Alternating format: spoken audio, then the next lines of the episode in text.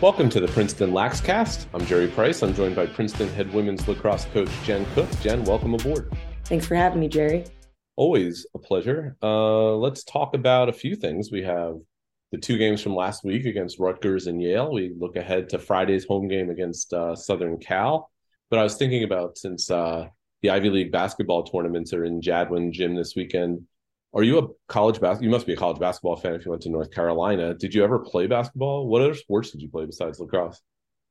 I uh, played soccer. I was a swimmer and I played lacrosse. I tried my hand at basketball in seventh grade, and I didn't love that every time you were playing defense that you couldn't actually touch the person that you were defending. Um, so I fouled out immediately um, within the first half in seventh grade. And I said, maybe this isn't the sport for me. I was a little too aggressive defensively. What'd you play in soccer? I was a forward. And then in swimming, freestyle. Uh, yeah, so swimming, I was a 100 butterflyer and a sprinter in freestyle. So 50 yards, all that. I was not a distance person. I was definitely fast twitch, uh, short distance. Did you swimmer. have opportunities uh, beyond high school in uh, soccer or swimming?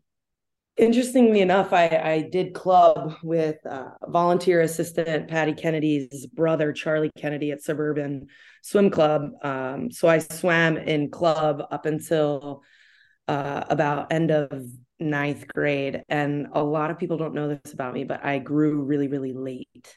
Um, so in eighth grade, going into ninth grade, I was um, four eight and probably soaking wet, probably 90 pounds. And so um, in swimming, your reach is a is a really big thing. And so I really kind of at that point going into high school decided that maybe the club route swimming in college wasn't my calling because of how short I was, right? I, since I grew late. Um, and so I really kind of switched gears. I swam in high school and my growth spurt was freshman, sophomore, and junior year, actually, in terms of growing to five nine. But um, basically, I, I, kind of shelved swimming, but did it just for a varsity letter um, in high school. And, and I did pretty well but um, it, it wasn't necessarily my passion. What is uh are you a basketball fan? I am a huge basketball fan. Love uh, Joel Embiid and Tyrese Maxey for the 76ers. Also love college basketball, of course. We always have games on in our house. Um, March Madness is awesome. Love it. Love to watch all the different games, the the Cinderella stories and and everybody just, you know, having the opportunity any given day anybody can win and there's nothing more magical than that that type of tournament right I think carolina's getting in you know it's a rebuild year we'll see we will see um, the Ivy tournament, we should just say, is coming to Jadwin Gym this weekend. The women's games are at 4:30 and 7 on Friday. It'll be Princeton against Penn at 4:30 and Columbia Harvard at 7. The women's final is 5 o'clock on Sunday, on Saturday, excuse me. The men's semifinals, 11 o'clock is Yale Cornell. 1.30 is Princeton and Penn. And then the men's final is at noon. Your game Friday is at noon. So people can come see your game and then go to the Ivy tournament. And I have a sense that the timing of that game was with the Ivy tournament in mind.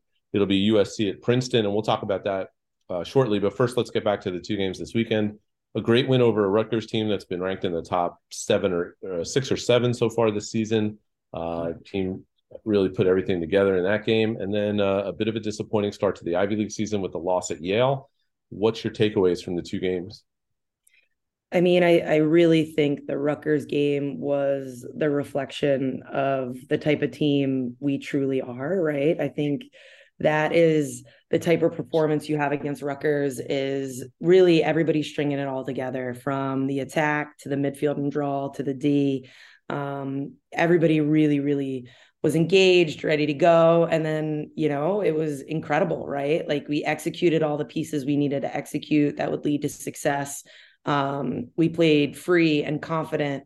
Um, and you know i think the challenge always is is the first turnaround uh, game where you have two games in a week and you've got 72 hours to turn around and and refocus and reset from such a massive win. And so that is a difficult challenge for any team. Um, you know, I think Rutgers is a great game to build off of. That is what we're capable of and who we always knew we were and are. Um, you know, I think it was a learning curve, right? 72 hours turning around to play an incredibly talented Yale team um, away on the road. It, it's always a learning curve with with a, a, younger and newer group of kids, right? Um, so there were a lot of lessons learned last week. I think you you can't get too high on a win and you can't get too low on a loss, right? You're never as good as your best performance and you're never as bad as your worst performance and it's remembering that. So you talked about the going on the road, you know, your first time away, your first time on the bus, your first time in the hotel. Uh, what is that experience like? You know, you got a lot of young players. Uh, it's a first time for a bunch of them. Um, it's a whole new uh, season, so you, know, you graduated such a large class. What is it like just you know having a road trip? It's great for bonding purposes, right? You you spend a lot of time together. For our team, um, team meals are a no cell phone zone, so um, really engaging and connecting with each other at those different um, you know occasions that we have meals uh, one of our seniors and another player on our team actually do the rooming lists that rotate on away trip. So that's another way to kind of vary who you're connecting with or rooming with.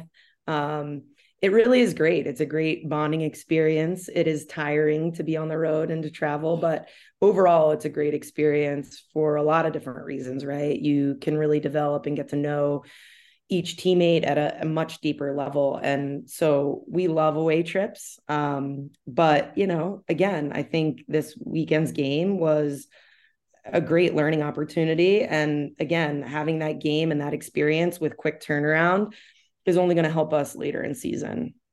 So next up for you is USC, as we mentioned. That's a noon start Friday on Sherrerd Field. That is followed uh, a week from Saturday, so eight days later, by Penn State at Princeton on Sherrerd Field as well. Uh, before you get back into the Ivy League with a trip to Cornell on the 25th to end the month. So let's talk a little bit about USC. You were out there last year, uh, defeated USC, and uh, it's interesting that I'm not sure who the first team was that had a, a Division One team west of the Mississippi, but there's a lot of them now. Uh, the Pac uh, Pac-12 has a enough teams to have a, a Pac-12 women's lacrosse. Uh, you know, see Denver. You see, uh, you know, a lot of teams uh, west of the Mississippi now. Uh, you were able to play San Diego State when you were out there last year. What do you think of that as you see how much it's grown and, and has moved west? I think it's amazing. Uh, you look at Northwestern, you've got Michigan, you've got Arizona, you have Denver, you have just a ton of talented teams. And it just goes to show how many kids are currently playing the game and how quick women's lacrosse is growing across the country. And on any given day, any team can win, really, like game to game. And I think um, you look at the ups, some of the upsets that happened this weekend, right? Um, and I wouldn't even call them upsets just because the talent on each team is is growing right? Just because more and more kids are playing. And so i think it's awesome um, that there's so much talent and great teams not just in the mid-atlantic and, and east coast but really all over. Um, it's been really incredible since i was an undergrad to see that growth occur. So what's interesting is i took a look at usc's roster. They only have four players from west of the mississippi though so they're still drawing uh, a lot of their players from the, the you know traditional quote unquote hotbeds, and they actually do have a lot of players who uh, played in high school with players on Princeton's team, and mm-hmm. uh, so uh, it's interesting that the draw to, to heading to a place like USC for lacrosse and being so far away, which is why it's re- very special for them to be able to come east and, and play closer to home. USC is ranked 20th in the country. Um, one loss is to Boston College, who obviously is a uh, one of the top teams in the country. Uh, USC is in the top, they're actually third in the country in cause turnovers per game. They cause more turnovers per game than Princeton commits turnovers per game, forced and unforced. Princeton in the top 10 and not turning the ball over. USC has a very good defense. They have a very good goalie. What have you seen from them as you started your preparations? they're a really talented team. Like you, you just rattled off some of the important mm-hmm. stats that I have on the scout that's actually in front of me that I'm working through. Um, they're returning a ton of players. They have some really talented crease kids. Um, their midfield play is fantastic. They also have a, a really good kid who takes the draw. Um, they're physical, they're fast, they're tall. Um, so it's going to be a great opportunity and a great challenge for us. They, like I said, they're returning probably, I would say, at least six um, pieces from their offense the previous year. So um, they're stacked, uh, but they run again a really similar set to offensive sets to what we've seen this past spring. So all the games are kind of building on each other, which is exciting in terms of our growth and our learning. So you know, for USC, it's really executing the scout, knowing individual tendencies of each player, and really making sure that we know those and are aware of those so that we can execute and play what's in front of us. Uh, this is, I think, the third or fourth meeting between Princeton and USC, so not a lot. Uh, obviously, the one last year. Uh, how did USC end up on the schedule? Is there a connection with their coaching staff, or there isn't a connection. I think Coach Munday is a fantastic coach. I, I always love hearing her speak at different camps and or at um, convention um, with just the concepts that she thinks about the game. But overall, we went out to Cali for Sam Fish and um, you know, some of our Cali kids out there in general, like Taylor DeGroff, um, you know, really to to have a little bit of a homecoming, especially for Sam Fish's last senior year. Um, that's that's kind of how the connection started. We also like to take uh, some warm weather trips during spring break, so that helped as well. One year we did Florida, one year we did California. So um, we like to try to go somewhere and and get away from the East Coast cold weather in in March if we can. So um, that's kind of how those games get on the schedule. Do you have a, a uh, not that I mean, how far in advance do you schedule these things? Do you have schedules made for three, four, five years down the road, or is it something that you do one year at a time? So it depends. Sometimes you have a reciprocal contract, sometimes you don't. Um, you know, usually if you play out there, the the agreement is they come back and play on the East Coast, and I'm sure they're more than happy to do that with the roster that they have. Like you you kind of rattled off, they have some East Coast kids as well. So, um, you know, it we usually do the schedule start it in November for the following year, so not the upcoming spring, so like a year and a half in advance. Um, to get certain teams on and kind of schedule out um, with addition to what your Ivy schedule is, because that rotates at times and switches dates um, and locations. So you usually get your your Ivy slate um, January, February, and then you can kind of have a general idea of where you can put people throughout um, going through the spring of this year for the next year's spring. It's a bit of a science. I think that everybody ends up with the right number of games and all. USC playing two games here. They'll play Princeton Friday and they'll play at Hofstra on Sunday. Lastly, before we let you go, uh, last week we talked to Karen Maurer. Today we're going to talk to Molly Darty, uh, first year coach, former goalie. Uh, what has she brought to the program? She brings a lot of energy and she brings a ton of just insight in that position right? And she's also very very competitive like karen and myself um, really wants to get the most out of our players and really mentors them and gives them the little details that we need to have success. And so her eye has been incredible this past year and, and she's been a really valued member of this team and this coaching group and um, you know, always coming up with new creative drills. we love that so that we have a rotating list of drills that don't get stale, if you will. So it's just been fun picking her brain and really getting her to kind of see the game the way Karen and I see the game. And it's it's been really awesome. We've we've loved having her, and I know our players have as well. Well, Jen, thanks for taking some time to be with us here today. Good luck against USC, and uh, we'll be back next week to talk to Jen again. Awesome. Thanks, Jerry. And we'll take a short break and be back on the Princeton Laxcast with assistant coach Molly Doherty. At RWJ Barnabas Health, we have a passion for heart health with the largest adult and pediatric cardiac surgery programs in the state, a heart transplant program that's top 15 in the nation, a partnership with Rutgers Health, the latest technology and medical advancements, and nationally renowned care for every heart in every one of our communities. Whoever your heart beats for, our hearts beat for you. Let's be healthy together. Visit rwjbh.org/heart. Back here on the Princeton Laxcast, I'm Jerry Price. I'm joined by Princeton assistant coach Molly Doherty, and I said Doherty when I was talking to uh, Jen Cook a moment ago. It's Doherty, so I apologize for that. And Molly, welcome aboard. Thanks, Jerry. Thanks so much for having me.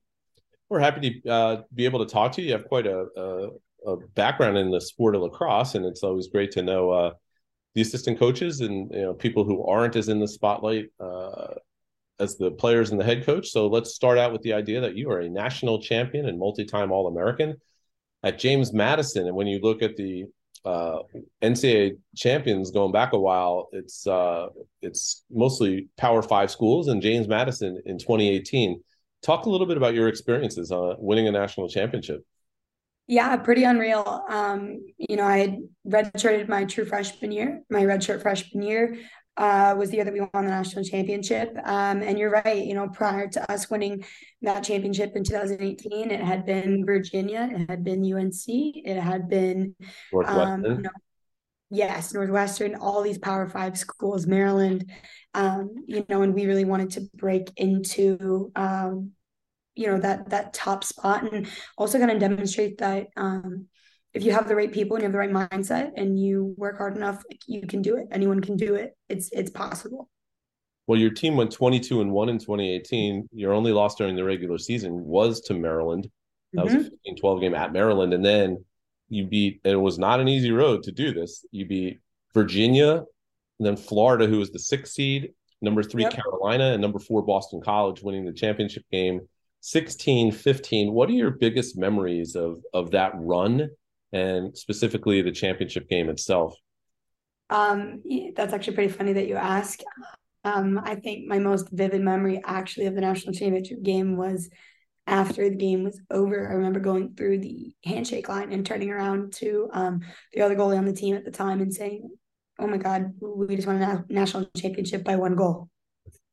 Um, you know, it had been such a such a back and forth game, and it, you know, it was a true battle. Uh, it was a rainy day in May. It's at uh, LaValle Stadium, uh, Stony Brook, and you know, it's it's one of those kind of memories that um, you know I'm going to remember for a very very long time. Uh, that whole run, you know, from start to finish, it was a story. It was a saga. It was really part of just you know it was the 50th year of that of our program at JMU, and it was about you know, doing it for the woman before us and the woman after us, and you know, doing it for your sisters next to you at the same time. You know, it was so much more than just uh, putting together plays and scoring goals. Um, and you know, obviously, in in my role, stopping the ball from going in the net, but um, you know, it, it was about becoming better people on a journey to something much better and much greater.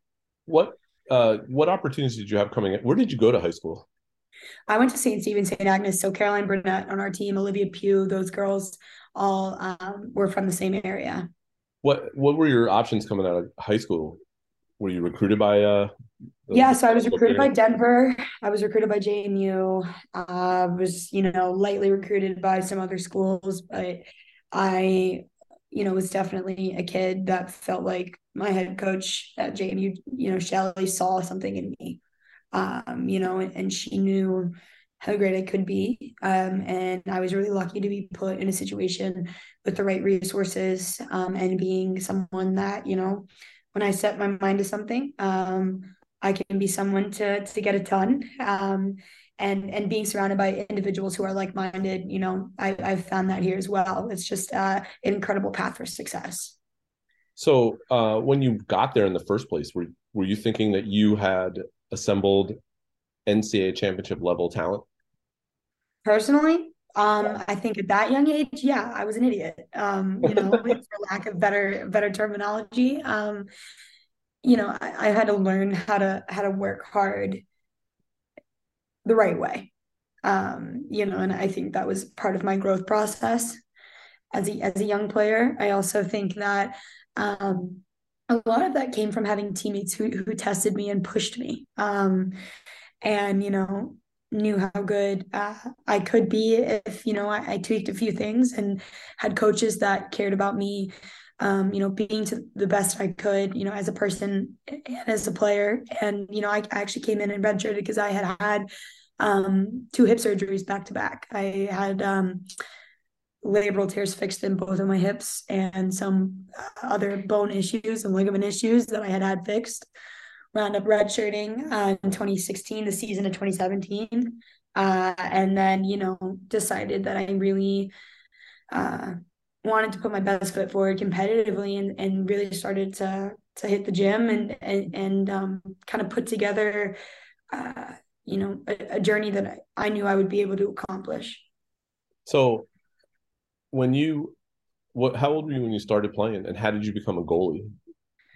Um, I'm just fascinated by how people become goalies. Yeah. So funny story is, I mean, it started off in soccer. I was a soccer goalie in rec soccer and started playing lacrosse in probably elementary school in PE. Um, and my head coach in high school, actually, who ran the program, was a PE teacher in lower school. So, um, you know, playing at recess and stuff like that. And then, um, you know, maybe around fourth grade, fifth grade, really started to play comp- like you know rec league like in the city rented goalie gear from the city. Um my mom and dad were like you're gonna rent it and make sure you like it before we we purchase all of this goalie equipment for you. Um and my mom actually i you know i've asked her that question now um and she's like well you it, it's felt safer? I was like how? How did it feel safer if i was the one getting stuff thrown at me? She's like well you had a helmet on I'm like, oh, okay, you know, at least at least my head was safe. Um, so to her, um, you know, it definitely seemed like the right fit for me in, in a lot of different areas. And, you know, being the kid I was, you know, at least I had a helmet on, um, you know, running around cra- like a crazy kid. How have you enjoyed the transition to coaching? Um, I've enjoyed it a lot. I think a lot of it has to do with the environment that I'm in and the people that I work with. Um, I feel very um, fortunate every day to work with the staff uh, here at Princeton with Karen and Jen and Ange and Sandy and Ken and you know everyone here Karen. has yeah Karen I, I, said Karen um did I not um but she I thought you said Ken oh well I did say Ken too but everyone together I think that you know it has just been such a great transition of um feeling accepted for you know who I am and and pushing myself in the aspect of of learning more about the game from both sides of the ball. Um, and you know, it's definitely different. Um, you know, you're not actually the kid on the field, and you know, being able to to make plays physically. It, it's more about like teaching and demonstrating how to how you like got to that point. And and I think that's one of like the most beautiful things about the sport of lacrosse. Um, is that it's it's something that ties in from a lot of different sports, right? Um, and I think kids can can latch onto that and, and see different aspects of the sport and how they might come together, and even across men's and women's games, right?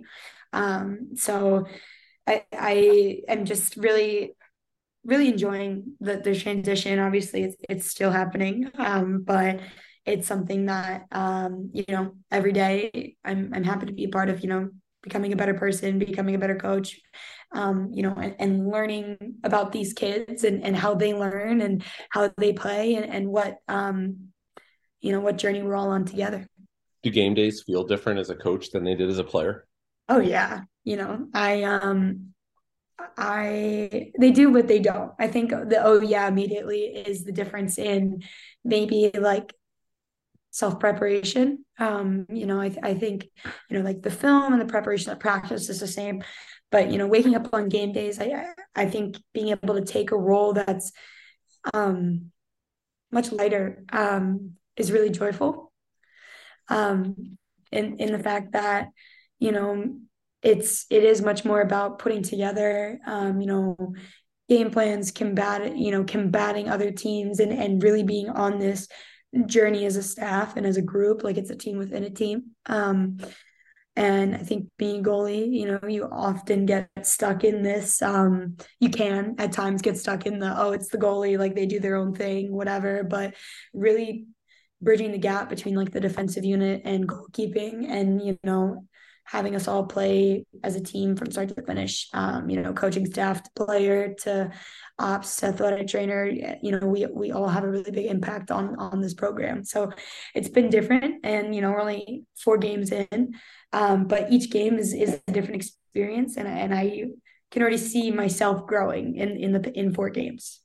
What uh did you study in uh, James Madison, and do you want to stay in coaching? You think? I mean, you're obviously in your first year, so who knows what you're going to end up doing? But um, yes, I do. I definitely uh, have realized now. I'm like, this is a profession I want to be in for as long as I live. You know, mm-hmm. you get to be on the field, you get to be a part of kids' lives for in the most formative years of their life, right?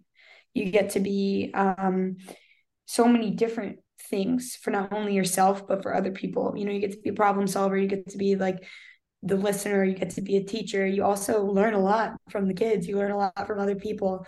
Um, I studied health sciences, so healthcare. Um, I originally was a nursing major at JMU. Um, and then switched to health sciences and minored in substance abuse education and prevention. Um, and then did some master's work in leadership and coaching. So, um, definitely not the journey that if you had asked me six years ago, I feel like everyone says that, but you know, so is life, right? Mm-hmm. Um, I, I think that that's one of the most beautiful things about coaching is that you can study whatever you want and for some reason it's always still going to impact you right like karen and jen um, both study totally different things and, and they pull from from their lessons in college both on and off the field um, so it, it's definitely something that i can't see myself without the sport of lacrosse in my life at a high level let's put it that way have you I can't remember when you were hired, but were you part of recruiting last year? Or, and if so, so moving ahead to this year, this summer for recruiting, or even the recruiting you've done so far, what has that been like for you? That's a completely different world. Yeah. Yeah. So, um, you know, I had been coaching club when I was in college in the summer. So I started to kind of get a taste of what that might look like, you know, and, and being fortunate enough to to be so high level in the game as a player and, you know, still also be playing, you know, US and different things like that and playing AU pro, like making those connections with other college coaches, like that was really um, fun and interesting. And now starting to, you know, understand like not only like what are we looking to recruit and and what do we need as a program but also like what does the next generation of athletes look like in this sport? Um, and and really start to see like the formative growth process of how different a kid looks in from the fall to the spring um, you know and what eight months from ages 15 to 17 really looks like you know in in the sheer growth and like physical capabilities of someone. Um, i think that that's actually pretty cool and, and really interesting. And recruiting is definitely something I've never done before. Um, you know, it was something I was a part of as a college kid, right? Like, you know, you, you show kids around campus, you, you know, host kids for visits, but being on the other side of it, of, you know, understanding how these kids that you're recruiting now fit into your game plan, you know, five years down the line of a program, like that's pretty cool. You know, not only are you working with the present um, team, you're also working with uh, to find kids that are going to fit with the present teen now, you know?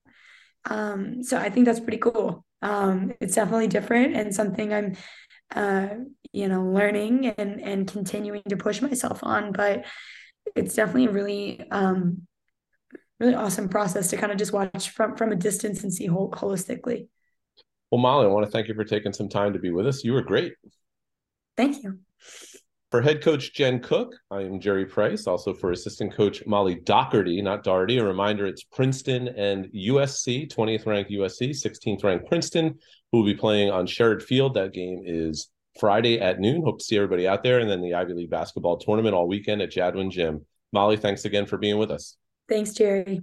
You have been listening to the Princeton Laxcast. Thank you once again, and thank you for your continued support of Princeton women's lacrosse.